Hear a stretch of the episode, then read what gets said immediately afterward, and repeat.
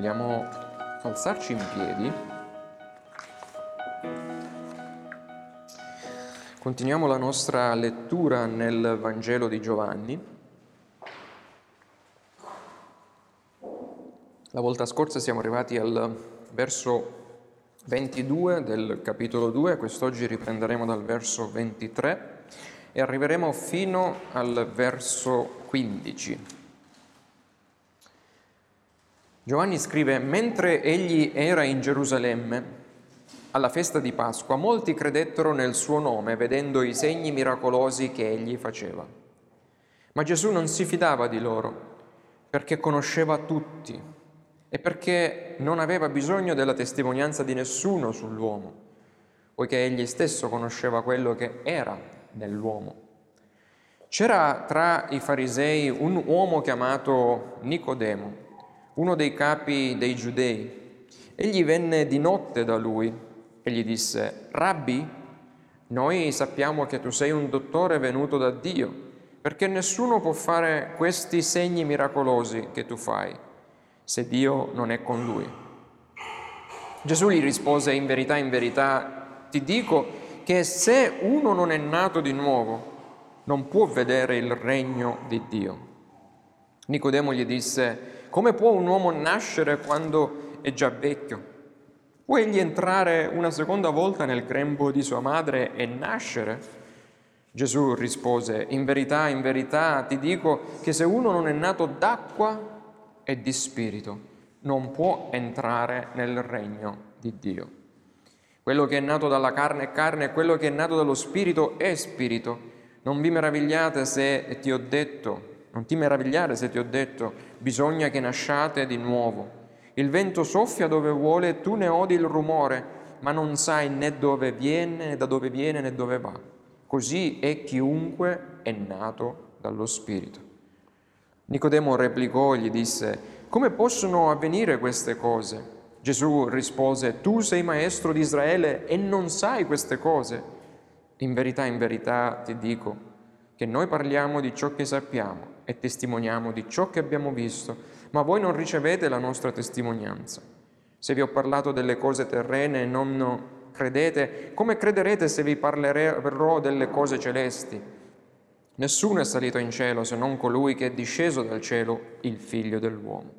E come Mosè, il serpente, innalzò il serpente nel deserto, così bisogna che il figlio dell'uomo sia innalzato affinché chiunque crede in lui abbia vita eterna.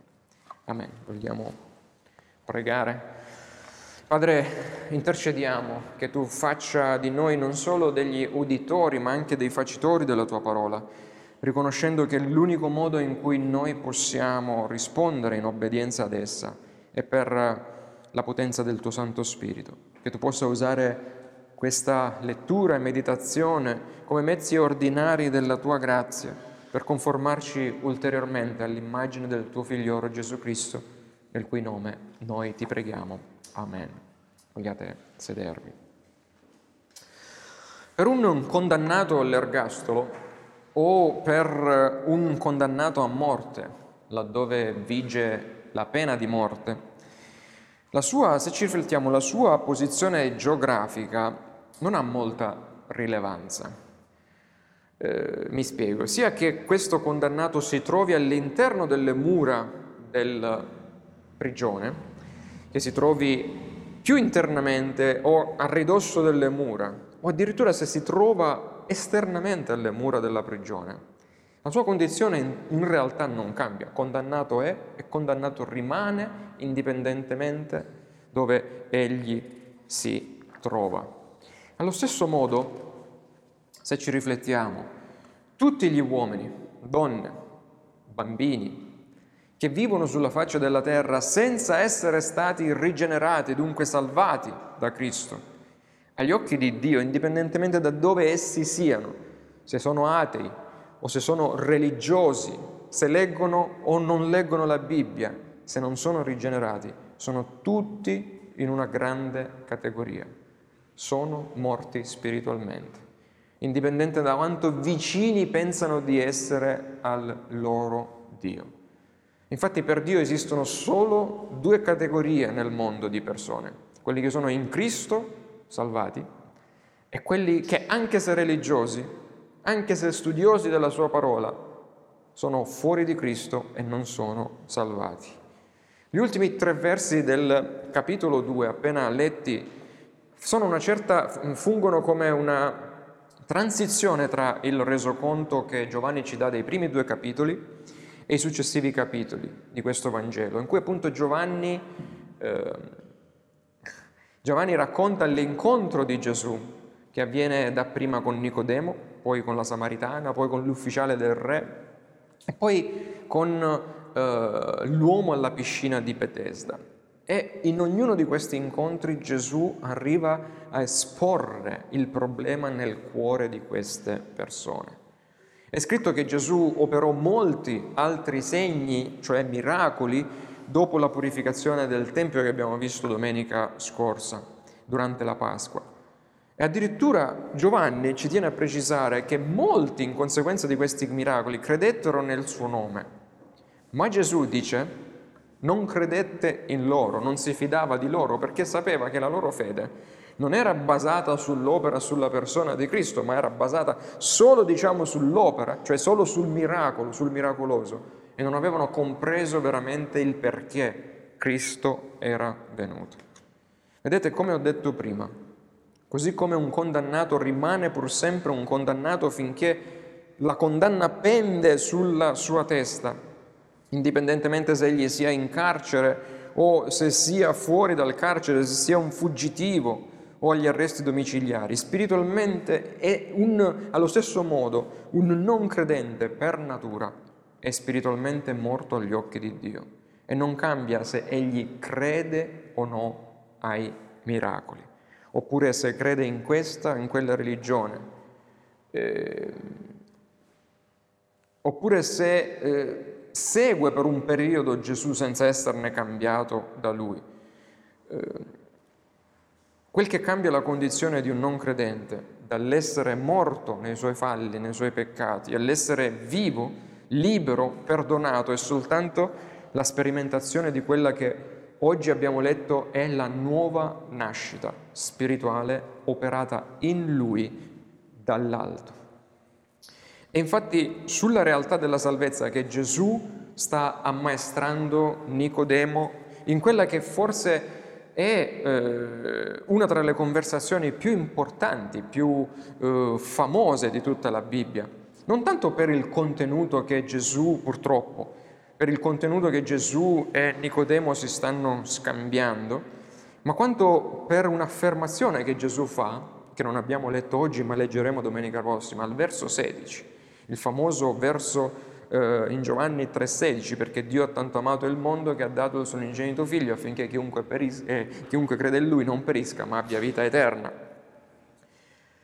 Questo è il verso sicuramente più memorizzato nella scrittura, ma anche il verso più frainteso nell'intera scrittura, perché proprio non lo si comprende nel contesto e non si comprende quello che il Signore sta dicendo a Nicodemo prima di andare a vedere la verità in questo verso in cui ci parla dell'amore di Dio. Quindi Gesù sta rivelando a Nicodemo alcuni insegnamenti importanti e vedremo la necessità della nascita dall'alto. La gente o l'artefice, colui che realizza la nascita dall'alto, è il fondamento della nascita dall'alto. Vedete, questi primi, in questi primi capitoli Giovanni ci sta dando una specie di resoconto di una serie di reazioni che Cristo genera quando la sua luce impatta con le tenebre delle persone, di quei famosi morti spirituali. Dopo averci infatti presentato la reazione dei discepoli che arrivano addirittura a seguirlo prontamente, ci presenta quella dei giudei che iniziano a fargli delle domande, a questionarlo circa la sua autorità, per cui lui eh, addirittura arriva a purificare il Tempio. E poi parla di questi tanti eh, che credono, vedono i suoi miracoli, credono e hanno una specie di fede spuria, una fede non salvifica, perché sono affascinati non di chi Cristo è, ma di ciò che Egli fa. E poi verso, dal verso 1 del capitolo 3 l'Evangelista introduce un'altra figura, quella di Nicodemo, che rappresenta un'altra categoria di persone che reagiscono in un certo modo a Cristo. È un fariseo che gode del rispetto eh, come maestro di Israele, leggiamo al verso 10. E questo Nicodemo si avvicina a Gesù come delegato del Sinedrio. Egli è un uomo anziano, un uomo facoltoso, esperto studioso dell'Antico Testamento, il quale si presenta quasi con un senso di rispetto davanti a questo trentenne Gesù che ha appena iniziato il suo ministero, riconoscendo in lui di essere un dottore venuto da Dio, dice, la cui autorità infatti è autenticata, secondo Nicodemo, da Dio stesso per via dei miracoli che Gesù fa in giro qua e là. Tuttavia però, anche la comprensione generale che Nicodemo ha di Gesù, nonostante capisce che lui è un dottore, un maestro, uno che fa miracoli da parte di Dio, è quella di un uomo spirituale morto. Cioè, lui non lo vede come il suo Salvatore, ma lo vede come un semplice maestro, diciamo, di religione. Nicodemo si presenta da lui, è scritto, quando è notte fonda, forse per non essere visto dalla gente, per non rovinarsi la reputazione, o forse, come dice un commentatore, perché Giovanni stesso vuol sottolineare, perché Giovanni usa le tenebre e la luce in senso figurato per eh, definire eh, quelle che sono le tenebre morali di ognuno di noi e invece la luce della verità di Cristo. E quasi sia Giovanni magari sta dicendo che questo fariseo arriva di notte proprio perché lui è nelle tenebre, che non sa di essere, perché non sa di essere lontano da Dio. Nicodemo non si presenta con domande, ovviamente lui è un altro dottore della legge, ma con un'affermazione. Arriva e dice, noi sappiamo, noi sappiamo che tu sei un dottore venuto da Dio.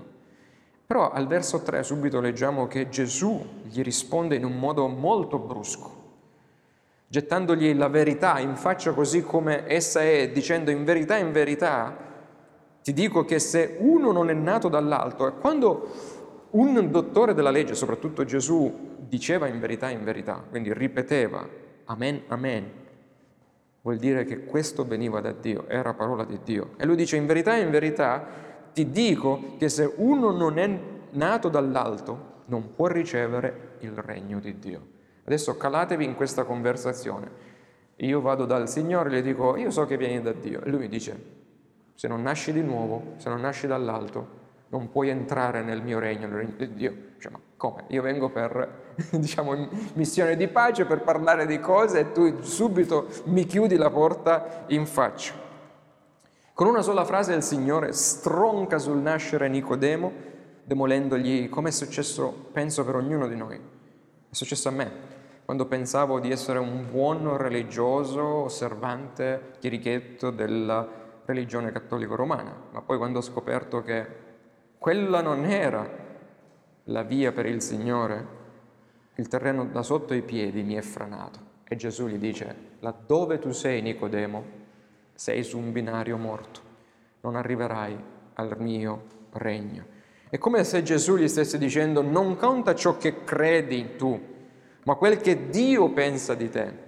Sei su un binario morto, non devi essere, devi essere, non devi essere solo cambiato in qualche aspetto della tua dottrina, devi essere rifatto completamente. Non c'è speranza per te, Nicodemo.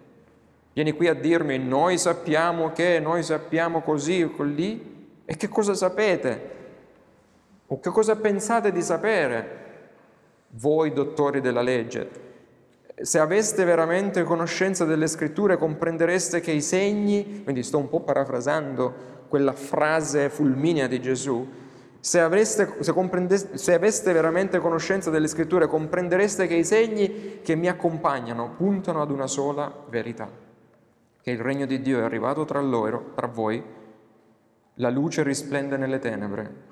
Io sono venuto in casa mia, ma voi con le vostre tenebre non mi avete ricevuto. Ho sintetizzato un po' dal capitolo 1 al capitolo 3 quello che il Signore dice attraverso Giovanni. Gesù sta dichiarando una in realtà delle verità più importanti nelle scritture. Chiunque nasce in questa vita nasce morto.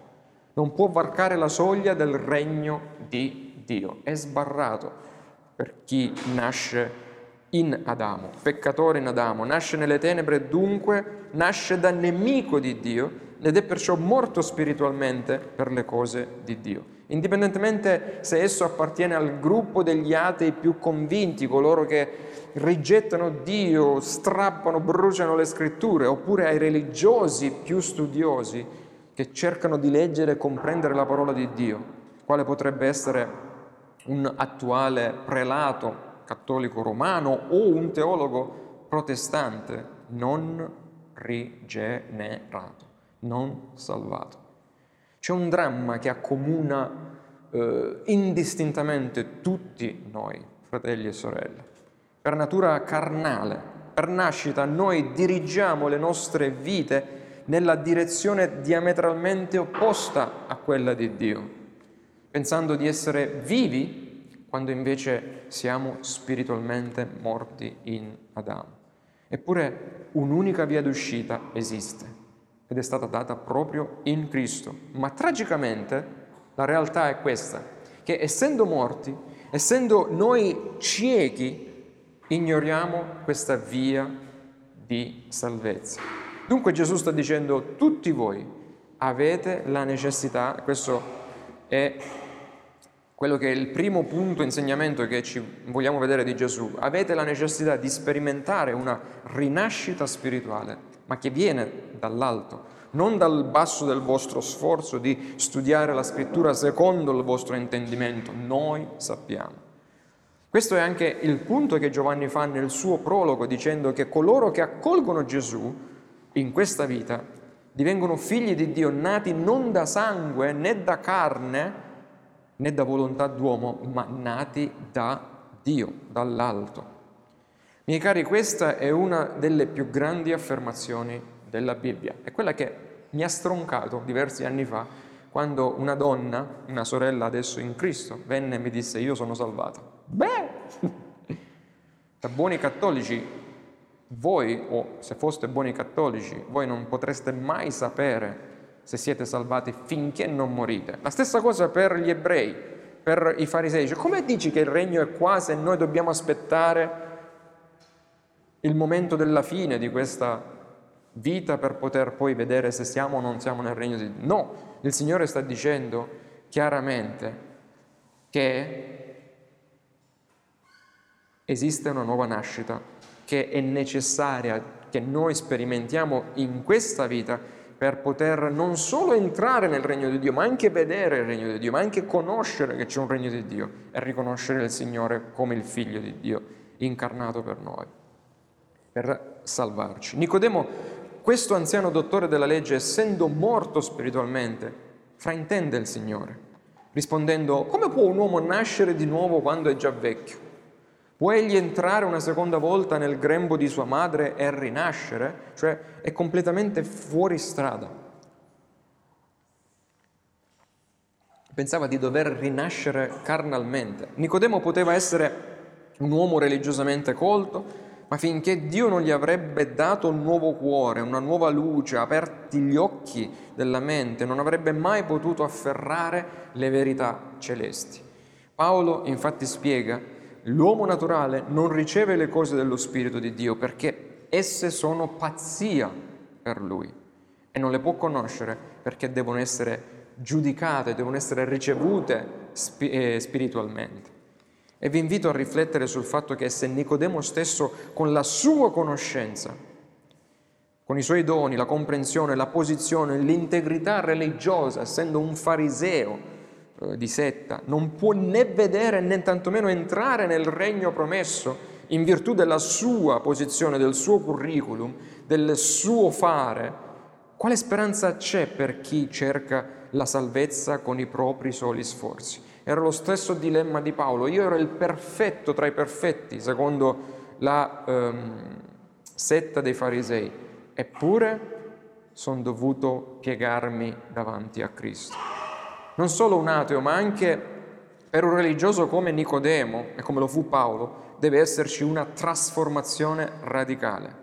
Calvino sostiene infatti Con il termine nato di nuovo Gesù intende non la modifica, la correzione di una parte, ma il completo rinnovamento dell'intera natura umana. Ne consegue che non c'è nulla in noi che non sia stato deturpato, corrotto dal peccato. Ecco perché abbiamo la necessità che dall'alto sia operata in noi una nuova e radicale nascita, dice Gesù. La salvezza richiede un rifacimento radicale per mezzo del quale siamo resi spiritualmente vivi dall'essere spiritualmente morti. Se vogliamo, vi invito a riflettere su questo, se vogliamo il miracolo della rigenerazione, della salvezza, del risuscitare un morto spirituale, che è il peccatore, è di gran lunga più glorioso dell'atto stesso creativo divino fatto dal nulla, che dal nulla, in Genesi 1 come leggiamo, ha creato tutta l'esistenza. Perché mentre Dio in Genesi 1 crea l'universo dal nulla, la rigenerazione di un peccatore morto comporta che Dio prenda la nostra materia corrotta, peccaminosa e faccia di noi spiritualmente morti, dei vasi viventi a suo onore. Non so se capite la differenza tra la creazione dal nulla e il fatto che Dio, per dare la salvezza, deve prendere la materia corrotta e ricrearla a vasi ad onore. Un teologo, Ryle, spiega la nascita eh, dall'alto, scusate, la nascita dall'alto è un radicale cambiamento di cuore, di volontà e di carattere. È una risurrezione spirituale vera e propria. È una nuova creazione. È un passaggio dalla morte alla vita. È l'impiantare nei nostri cuori un nuovo inizio, lo Spirito di Dio dell'era a venire che viene direttamente dall'alto. Finché Dio non ci rigenera dunque, cioè non ci porta alla vita spirituale, a noi non interessa un bel niente di Dio. E infatti ci chiediamo perché le persone sono così disinteressate, perché ignorano la Bibbia. Ma perché sono morte nei loro falli, nei loro peccati. Forse, puoi forse convincere qualcuno che ha un cancro di sottoporsi a un intervento chirurgico se egli ignora completamente di avere il cancro Figuriamoci se puoi convincere un peccatore del suo bisogno di Dio, se egli ignora completamente il suo peccato e il suo bisogno di Dio stesso. Finché Dio non ci rigenera dunque, non vogliamo neppure leggere la Bibbia, figuriamoci se accettiamo ciò che la Bibbia dice. Anzi, la rigettiamo proprio come le persone spiritualmente morte nel tempo di Gesù respinsero e crocifissero il Figlio di Dio. Anche se ascoltiamo il Vangelo, esso non ha alcun impatto su di noi. Infatti nella misura in cui noi lo comprendiamo, esso non ci piace neppure ed è pazzia per noi. Siamo invece attratti dalle cose mondane e peccaminose, da quelle sì, perché ciò che è nato da carne, dice Gesù, è carne, ciò che è nato da spirito invece è spirito. Dunque la verità che il Signore Gesù fa emergere è che ogni non credente non è affatto interessato agli affari dell'anima e cerca di evitare di considerarli. Vuole solo godersi la mondanità con i suoi scintillanti quanto effimeri doni che essa ha da offrirgli. Poi semmai è verso la fine della sua vita o quando sta per morire, ah, magari esiste qualcosa, allora Signore aiutami. Ma il credente è colui che invece che è stato reso spiritualmente vivo ed è molto più preoccupato per gli affari dell'anima sua già in questa vita. Le cose spirituali sono cose che vengono prima nella sua vita. E come è che è avvenuto questo, e com'è che è avvenuto questo radicale cambiamento? E forse nostro merito se ad un certo punto passiamo dal, dal odiare Dio, ad amarlo, ovviamente non è nostro merito. Il nascere di nuovo non è una trasformazione che il peccatore in sé può indurre in se stesso. No, noi non possiamo autorisuscitarci, questa è la realtà. E infatti al verso 5 il Signore ci dice che l'agente, ossia l'artefice della nuova nascita, è solo lo Spirito di Cristo che scende e scende arbitrariamente, infatti dice il vento soffia dove vuole, e con potenza sul peccatore. In verità, in verità vi ti dico che se uno non è nato d'acqua e di spirito non può entrare nel regno di Dio. Come vedete Gesù aggiunge un'informazione in più, sta aprendo un po' di più il significato del nascere di nuovo. Ma cosa intende Gesù con la frase nato d'acqua e nato di spirito?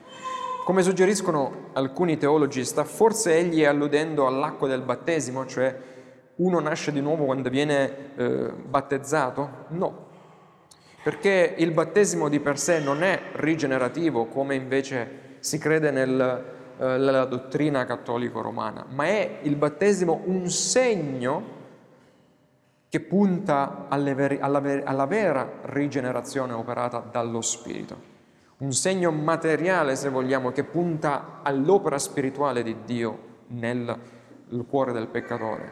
Allora stava il Signore alludendo al fatto che un salvato deve nascere due volte, anche questo è stata un'ipotesi dei teologi, cioè una volta una nascita fisica attraverso il liquido amniotico, cioè l'acqua nel grembo della madre, e poi anche una seconda nascita, una nascita spirituale tramite lo Spirito di Dio. No, il Signore non si sta riferendo a queste due nascite qui. Se facciamo attenzione, Gesù nel verso 10 rimprovera nuovamente Nicodemo per non aver compreso l'Antico Testamento, dove, cosa abbastanza interessante, l'acqua è la purificazione, è lo spirito, è la trasformazione del cuore, ed essi, acqua e spirito, appaiono spesso in parallelo, in passaggi che parlano delle glorie dell'era messianica a venire. Dunque la chiave per capire cosa intende Gesù con la frase deve nascere d'acqua e di spirito e osservare come l'acqua e lo spirito sono collegati insieme nei numerosi passi dell'Antico Testamento. Ad esempio, in Isaia 32, 15 leggiamo finché su di noi sia sparso lo spirito dall'alto e il deserto divenga frutteto e il frutteto sia considerato come una foresta. Qui il Signore parla del rinnovamento della creazione mediante lo Spirito che come l'acqua è sparso su di noi dall'alto e il deserto della nostra vita morta diventa un frutteto fertile e fruttuoso, una rigogliosa foresta dal frutto abbondante. E poi in Isaia 44 verso 3 leggiamo ancora, io infatti spanderò le acque sul suolo assetato e i ruscelli sull'arida terra. Spanderò il mio spirito sulla terra, sulla tua discendenza e la mia benedizione sui tuoi rampolli. Anche qui, acqua e spirito, se ci fate caso, sono presenti insieme, caratterizzando la forza rinnovatrice dello spirito.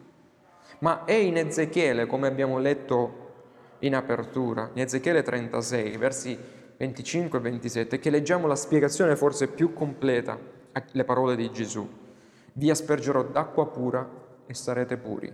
Io vi purificherò di tutte le vostre impurità, di tutti i vostri idoli, vi darò un cuore nuovo e vi metterò dentro di voi uno spirito nuovo. Toglierò dal vostro corpo il cuore di pietra e vi darò un cuore di carne. Metterò dentro di voi il mio spirito e farò in modo che camminiate secondo le mie leggi e osserviate e mettiate in pratica le mie prescrizioni, sta semplicemente dicendo io vi salverò, vi giustificherò e vi santificherò attraverso la purificazione, simbolo l'acqua, e la nuova nascita, l'opera dello Spirito Santo. Quindi l'acqua e lo Spirito si uniscono in modo così forte il primo elemento per significare la purificazione è dall'impurità dei nostri peccati e il secondo, lo spirito, per descrivere la trasformazione, cioè il nuovo spirito che viene dato a noi morti spirituali, che consentirà alle persone di seguire Dio volente rosamente. E non è un caso che il racconto della valle delle ossa secche dove Ezechiele predica e lo spirito dà vita alle osse, segue proprio il passaggio che abbiamo appena letto in Ezechiele. Amati, la realtà che emerge dalle scritture è chiara, ma Nicodemo, non essendo rigenerato, non l'ha potuta comprendere. Cioè, quando è che noi abbiamo compreso le scritture? Una volta che siamo stati aperti, come il Signore ci ha salvati abbiamo potuto comprendere. In ogni momento della storia della redenzione, in cui noi vediamo quella che può definirsi eh, ogni, eh, una nuova creazione o un potente atto di redenzione operato da Dio, se ci fate caso, se scrittura, nella scrittura adesso mentalmente eh, facciamo una specie di eh, passeggiata, vediamo che ogni volta che c'è una nuova creazione, che c'è una redenzione operata da Dio, troviamo unitamente la presenza dell'acqua assieme all'attività dello Spirito di Dio. Vediamo questo nei versi di apertura della Bibbia, dove lo Spirito Santo aleggia sulle acque del caos della creazione. Lo vediamo nella narrazione del diluvio, quando la colomba, che nel Nuovo Testamento è simbolo dello Spirito Santo, viene rilasciata per scoprire se le acque della purificazione si sono ritirate. E naturalmente il diluvio è un atto di nuova creazione, se vogliamo, fatta da Dio. Lo vediamo nella traversata del Mar Rosso dove lo Spirito Santo nella colonna di fuoco nella nuvola guida Israele attraverso le acque del mare, cioè il battesimo di purificazione ricevuto attraverso il Mar Rosso. E ovviamente lo vediamo dove? Al battesimo del Signore, quando egli salendo da dove? Dalle acque del Giordano, lo Spirito scende su di lui per inaugurare il primogenito della nuova creazione, il secondo e ultimo Adamo, alla cui immagine i, generati, i rigenerati verranno poi glorificati. Dunque il Signore sta ammaestrando Nicodemo, il quale avrebbe dovuto conoscere meglio il significato di quelle profezie messianiche, secondo le quali nell'età messianica, al compimento dell'età messianica, Dio avrebbe dato al peccatore la nuova nascita mediante la sostituzione del cuore di pietra con un cuore di carne.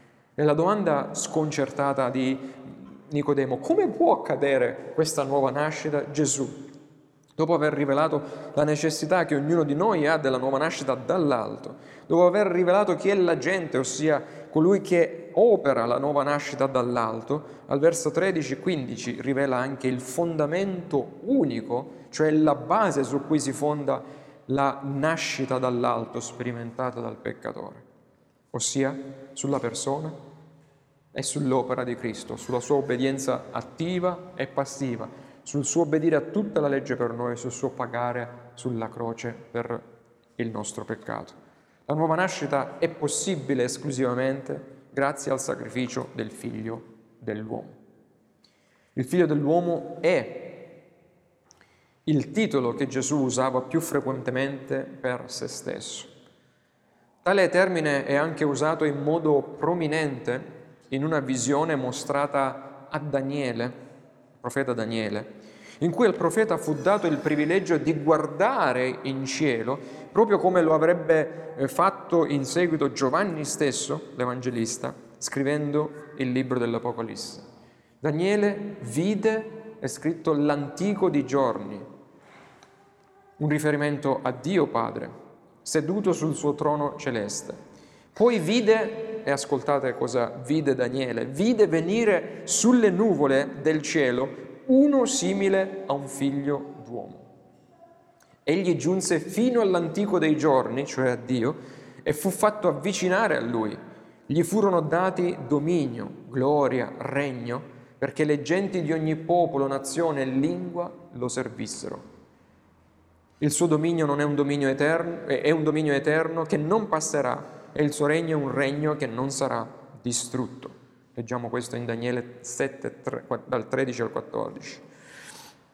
Ciò che fu mostrato a Daniele fu niente di meno che l'ascensione di Gesù al cielo. Il figlio dell'uomo, dunque, è un titolo dato al nostro glorioso principe del cielo, che si è umiliato per venire sulla terra, per prendere forma umana e che, compiuta l'opera della nostra salvezza, sale al cielo in una nuvola di gloria ricevere il suo regno dal Padre. Vedete, la nuova nascita è resa dunque possibile, dice Gesù a Nicodemo, dal sacrificio del figlio dell'uomo, dal sacrificio che io sto per andare a fare. Come Mosè, infatti, dice Gesù, innalzò il serpente nel deserto e questo lo avrebbe dovuto sapere Nicodemo, perché Nicodemo era un dottore della scrittura. Come Mosè innalzò il, presente, il serpente nel deserto, così deve essere innalzato il figlio dell'uomo. Leggiamo al verso 14. Questo ricorda un evento al tempo di Mosè, che è riportato in Numeri 21. Gli israeliti, un po' come i nostri progenitori nell'Eden, gli israeliti parlarono in ribellione contro Dio, il quale mandò serpenti velenosi come punizione. I serpenti mordevano le persone e facevano morire molti di loro. Rendendosi conto di aver peccato, il popolo chiese a Mosè di intercedere presso Dio. Quando Mosè lo fece, Dio gli diede un rimedio visivo, quanto, tanto visivo quanto istruttivo, dicendogli di fare un serpente di bronzo e di innalzarlo sopra un palo. Quando qualcuno veniva morso dai serpenti velenosi, la persona doveva guardare al serpente di bronzo per poter continuare a vivere. Secondo Gesù, questo simboleggiava la sua stessa missione, quale unico rimedio al nostro bisogno più impellente. Come gli israeliti, tutti noi abbiamo peccato e la punizione per il peccato è la maledizione della morte eterna. Dal primo all'ultimo nato da donna. Anche noi siamo stati morti dal serpente antico e abbiamo ricevuto il suo veleno mortale in noi. Ma Gesù è entrato nel mondo per essere innalzato sulla croce e portare Lui la nostra maledizione. La via della salvezza quindi non la si ottiene mediante il miglioramento personale o l'impegno umano a fare meglio, ad essere migliori. La salvezza è totalmente, come dice Lutero, extra nos, cioè al di fuori di noi, e guardare con fede al Cristo crocifisso per essere perdonati da Dio e dunque vivere.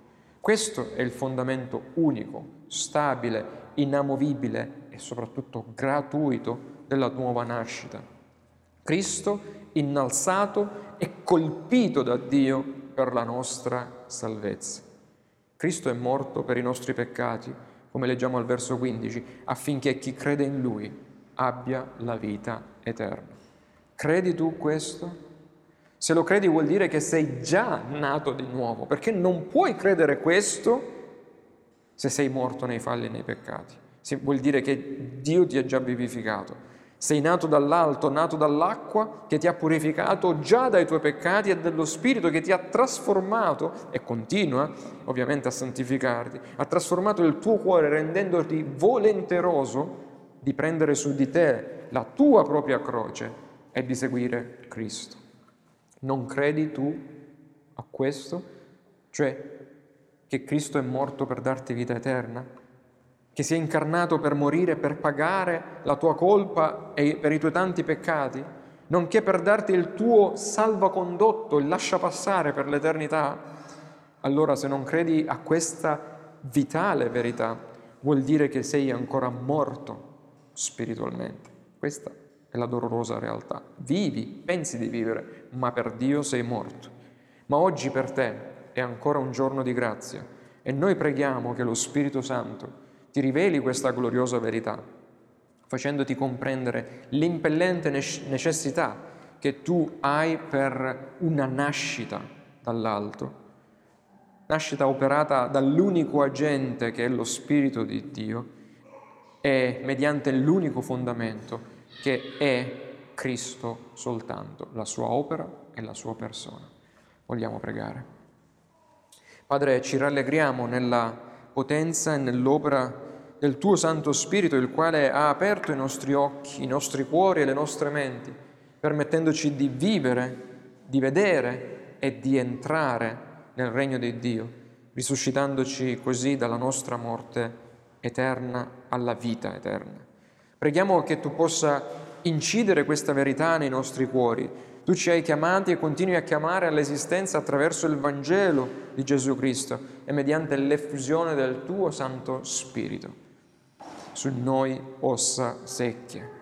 Ci rallegriamo infatti di essere nati d'acqua e di spirito e preghiamo che molti altri intorno a noi, molti di più, anche i nostri figli, i figli del patto, e i nostri cari nelle nostre case, per cui preghiamo possano nascere dall'alto.